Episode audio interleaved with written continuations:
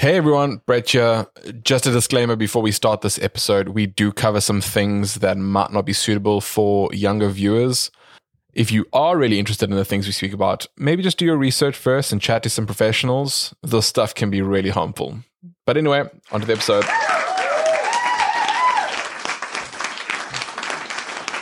Oh, hello, and welcome to the Odd Topic Podcast. Here, as always, are your hosts, Luke and Brett. Okay, roll the episode.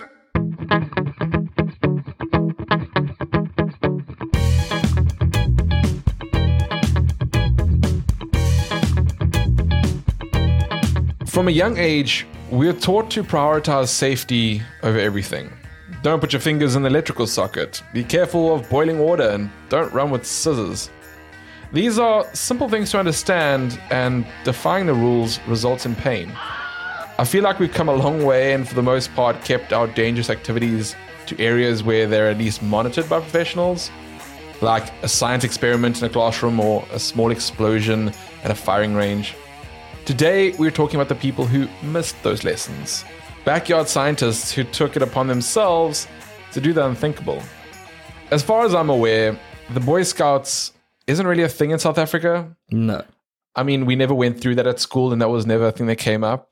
We had like little things of people that tried to start a thing, but there was nothing ever as big and renowned as like the as Boy what America Scouts. has. Yeah. In America, it is almost like a rite of passage for young adults to progress through the scout ranks while earning badges for various accomplishments.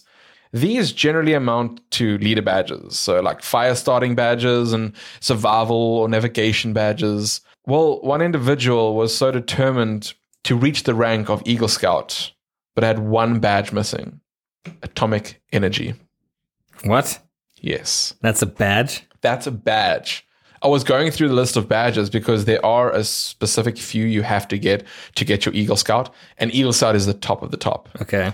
And one of them was environmental and sustainability. And you get a, like atomic energy is basically the understanding of it not doing it. Okay. So I thought, They've really advanced though, yeah, from what like I've seen on TV. yeah. I could be wrong. This is just what research shows. I'm not American, and I don't know what the Boy Scouts are. No, it makes so don't sense. you have me, to bro. evolve evolve with the time. Exactly, and it is kind of a science thing that I would assume is. I mean, there are a ton of badges. Let's not get Especially like, the whole do this. conservation stuff, and that Yeah. all makes a lot of sense to teach Boy Scouts. Yeah, I mean, And Girl Scouts. well, Girl Scouts completely separate thing.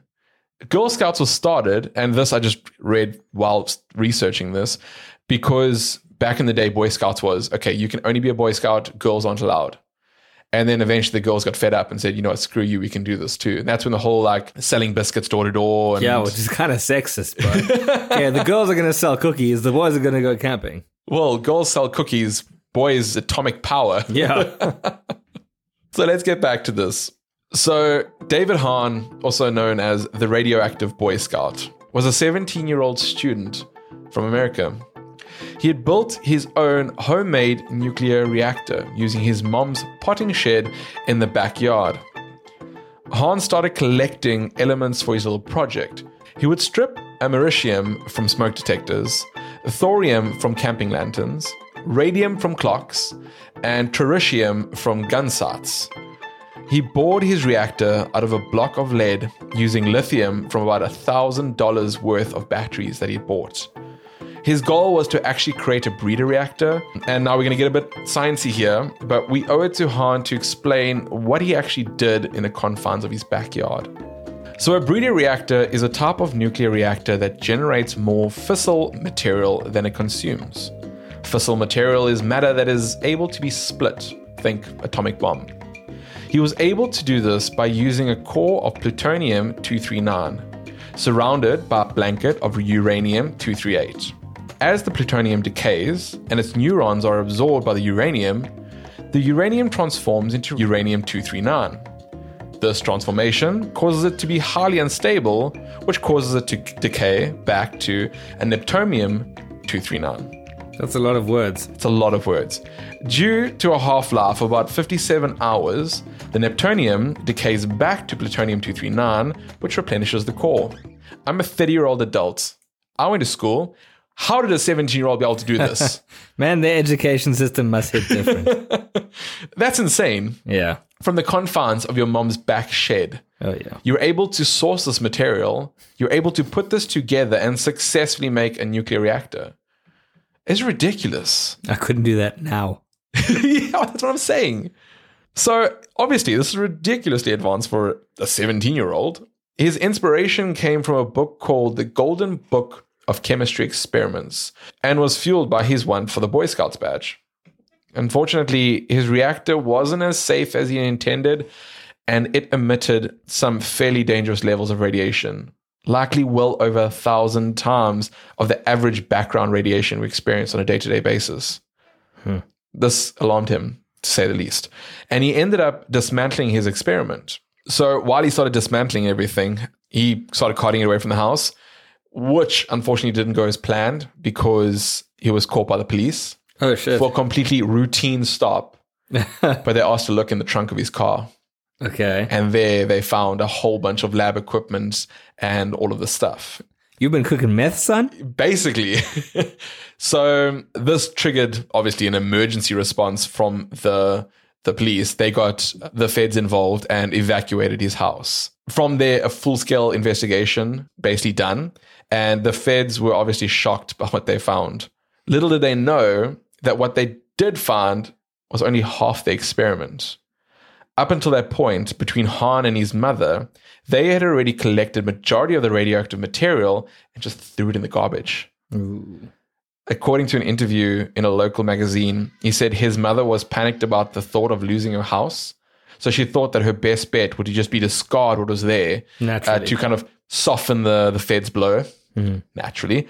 Funny thing is, now this is what Hahn tells the magazine. Funny thing is, the EPA only got the garbage, and the garbage got all the good stuff. this kid was brazen, dude. Didn't care. Like, this is in an open interview. so he refused all treatment because of the radiation, and you could obviously see it on him.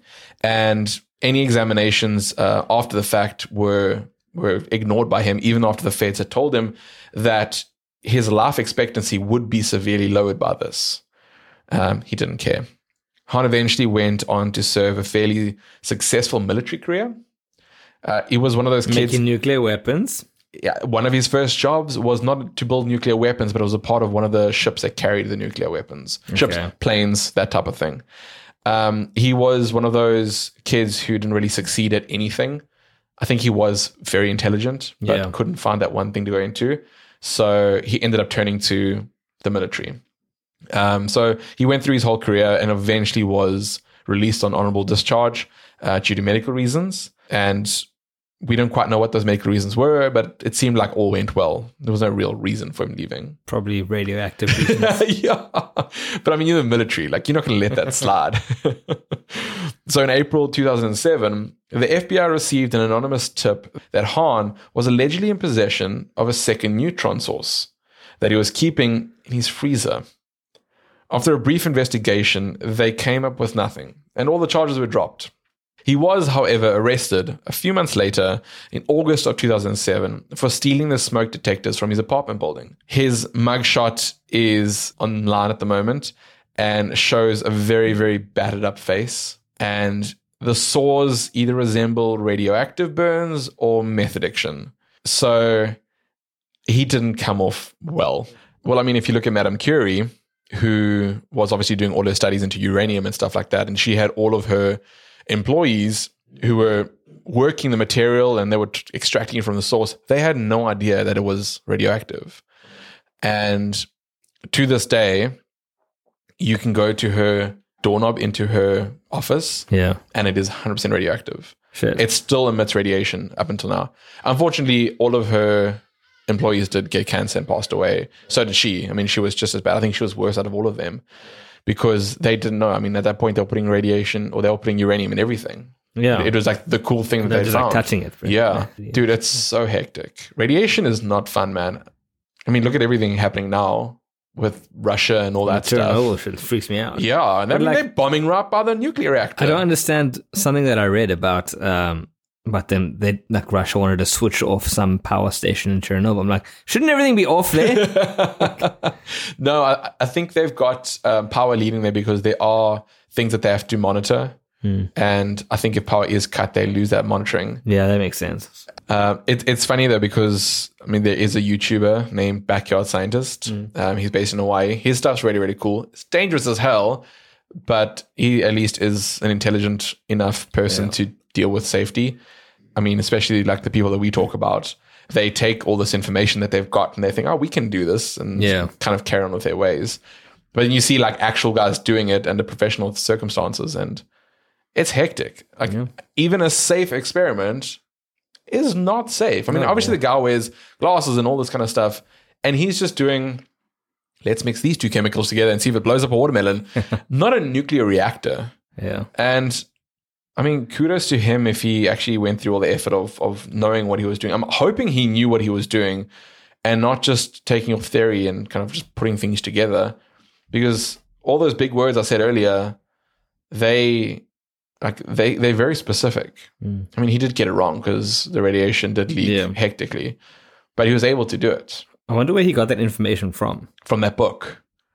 Oh, really? So, so, so there was a book on um, all the, the science experiments, yes. and apparently it was a pretty big one. It was a golden book of science experiments. I think they go into a little bit too much detail there.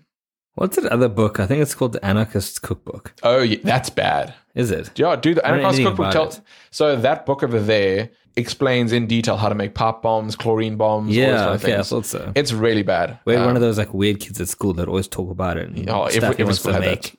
oh my gosh, dude. I made a pop bomb. Like, okay, don't bring it here. And Maybe don't do that again. Yeah. So I mean, stuff like that exists, and it's pretty terrible that it does exist. It's all possible, man. It's all possible. But give me your backyard scientist, dude.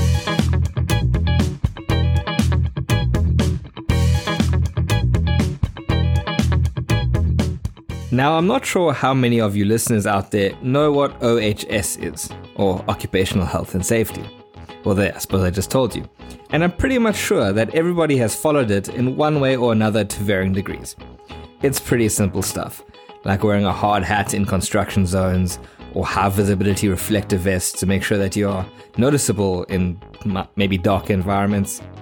It even includes some basics like holding onto the rail of stairs when ascending and descending the staircase. And it's pretty commonplace stuff, but it is enforced incredibly strictly, especially in high danger working environments, no matter how annoying it is. Certain health and safety measures are only applicable under certain situations or applications, depending on the task at hand. Like a scientist may need to wear clear goggles to make sure no chemicals land in their eyes, and gloves to make sure that they don't come into contact with anything hazardous. Keep this in mind. Now add in the extensive testing requirements for a product, any product really, be it a car or a microwave, to not only make sure that it's a decent product, but to also ensure the safety of its potential user. Let's look at the standard car as an example. It's not developed and tested in some dude's garage, at least not usually. It's typically undergone many, many tests like crash tests, emissions tests, all sorts of things before it reaches the market. And those doing the testing follow a strict health and safety protocol to make sure that they are safe as well. Now, with all this in mind, let's look at the case of Michael Hughes, aka Mad Mark, and, and how he thought he was above following OHS protocols and that he had the extensive knowledge of product testing behind him to guarantee that his backyard science project was safe. Spoiler alert, it wasn't. They never are. So, who was this Mad Mark, you might be asking yourselves?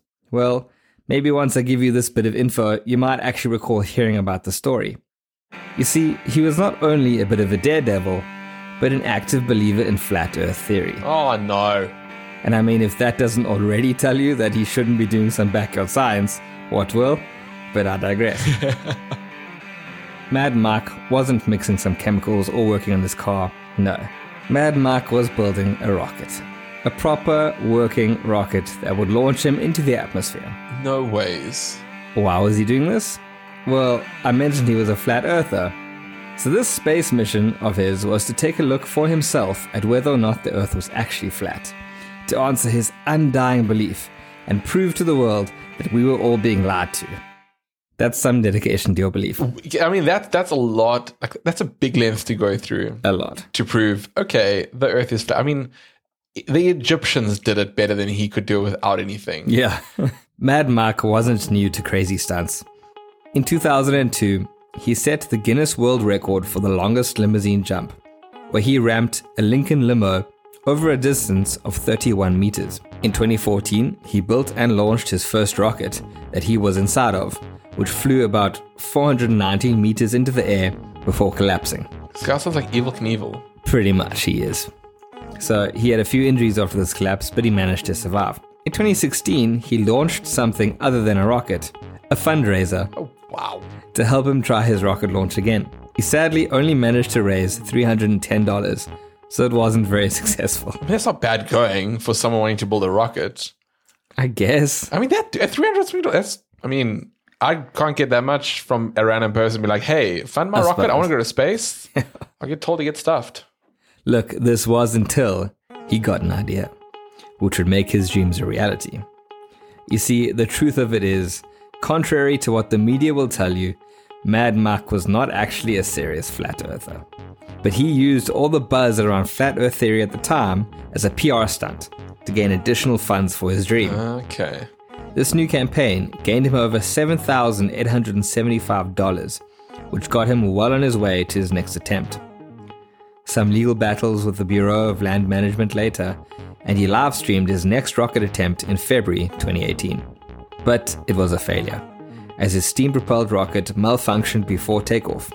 Another attempt in March of 2018 was more successful, reaching a height of 572 meters. It had quite a hard landing though, but Mark was not seriously injured. So wait, he tried to make a steam powered rocket. Yeah, his, sorry, all of his rockets are steam powered. Okay. So not using fuel, he uses basically well, compressed gases and Yeah. steams and uses them with enough power to pr- launch himself into space. Hectic. Now, when I say rocket, it's not a space going rocket. No, no, obviously. It's like a launch into the air Yeah. and then come down with a parachute. kind of Oh, okay, okay, I'm with you. I'm thinking like Elon Musk gonna No, no, no, up no. to. Okay. He wasn't. No Look, SpaceX. Don't forget, this is this is backyard stuff. This is just like Dude, my guy made a nuclear reactor. look, Anything is okay, possible. fine, that being said, these two should have teamed up. Yeah, I'll fuel your rocket with nuclear power.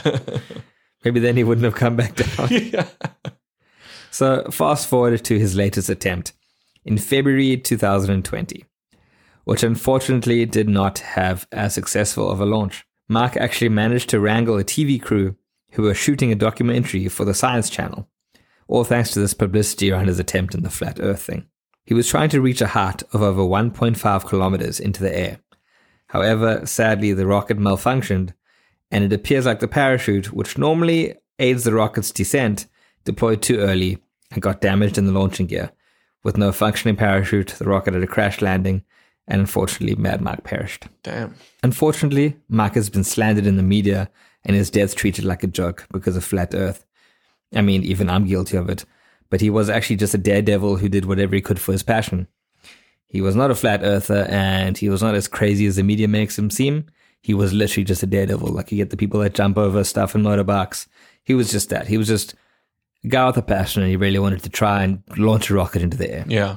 I mean, it's, it's very along the lines of what the movie Hot Rod's about. Yeah. So I think a lot of these guys, I mean, especially after Evel Knievel, I think Evel Knievel was the inspiration behind a lot of people who try to do stunts and ramp over cars and all of Yeah. that. And I mean, Evel Knievel didn't fare so well, but I think all of them tried to do their best. And the more media you can get, the better you're going to be course. because you have an audience. Of course. So I don't blame him for trying And you to be a crave an audience for this stuff. Exactly. You know, from like little kids, hey, everyone look at me. I'm Yeah. going to jump off this tree. I remember going to a monster truck rally when I was younger. and It was the coolest thing ever. Yeah, same. Yeah. So You probably had the same one. probably yeah.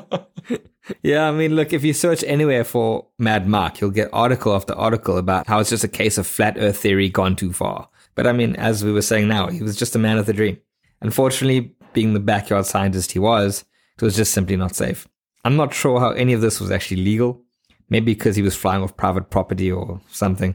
But the logistics and safety measures required behind building a rocket that can propel a man into the atmosphere should be huge. I mean, surely there are licenses and stuff involved as well. So he did have to get permits from the Bureau of Land Management. Okay. Um, and that was pretty much it. Oh. Like, What- what would you like this permit for? He Like wasn't going space? high enough that he was entering some level of. No, but true. But when you go and get a permit for it, and they ask you why are you doing this, you're like uh, rockets. You, like, you can't do You, this. you you can't fly a rocket. We're like, uh, yeah, I can. Yeah, just give me the permit and I'll show you. give them a flyer, come out. yeah, exactly. If it was this day, it'd be like live streamed. I mean, one man alone building a rocket in his garage is definitely not enough to ensure that everything's going to go according oh, to plan. of course not. You just need extensive testing of this kind of thing. I mean, you need at least a degree in aeronautics or something. Yeah. But I mean, he- made it high, so kudos to him. Yeah. For what he did, it's pretty incredible. And it sounds like it was, well, from, from what I read anyway, it sounds like it was just like a small kind of balls up that just he had no backup plan. yeah. There was one parachute and it failed, you know? Man, imagine the great things he would have amounted to. Yeah. Yeah. I mean, he died because of his ignorance of safety, basically. But in his own words, it's scary as hell, but none of us are getting out of this world alive. And in the words of his friends and family, he wouldn't have wanted to go out any other way. RIP, Mad Mark, but please, everybody, stay safe out there. Yeah, couldn't agree more. So I hope you've taken a little bit of that in. Safety first. And no backyard science. No backyard science. Ask a professional, please.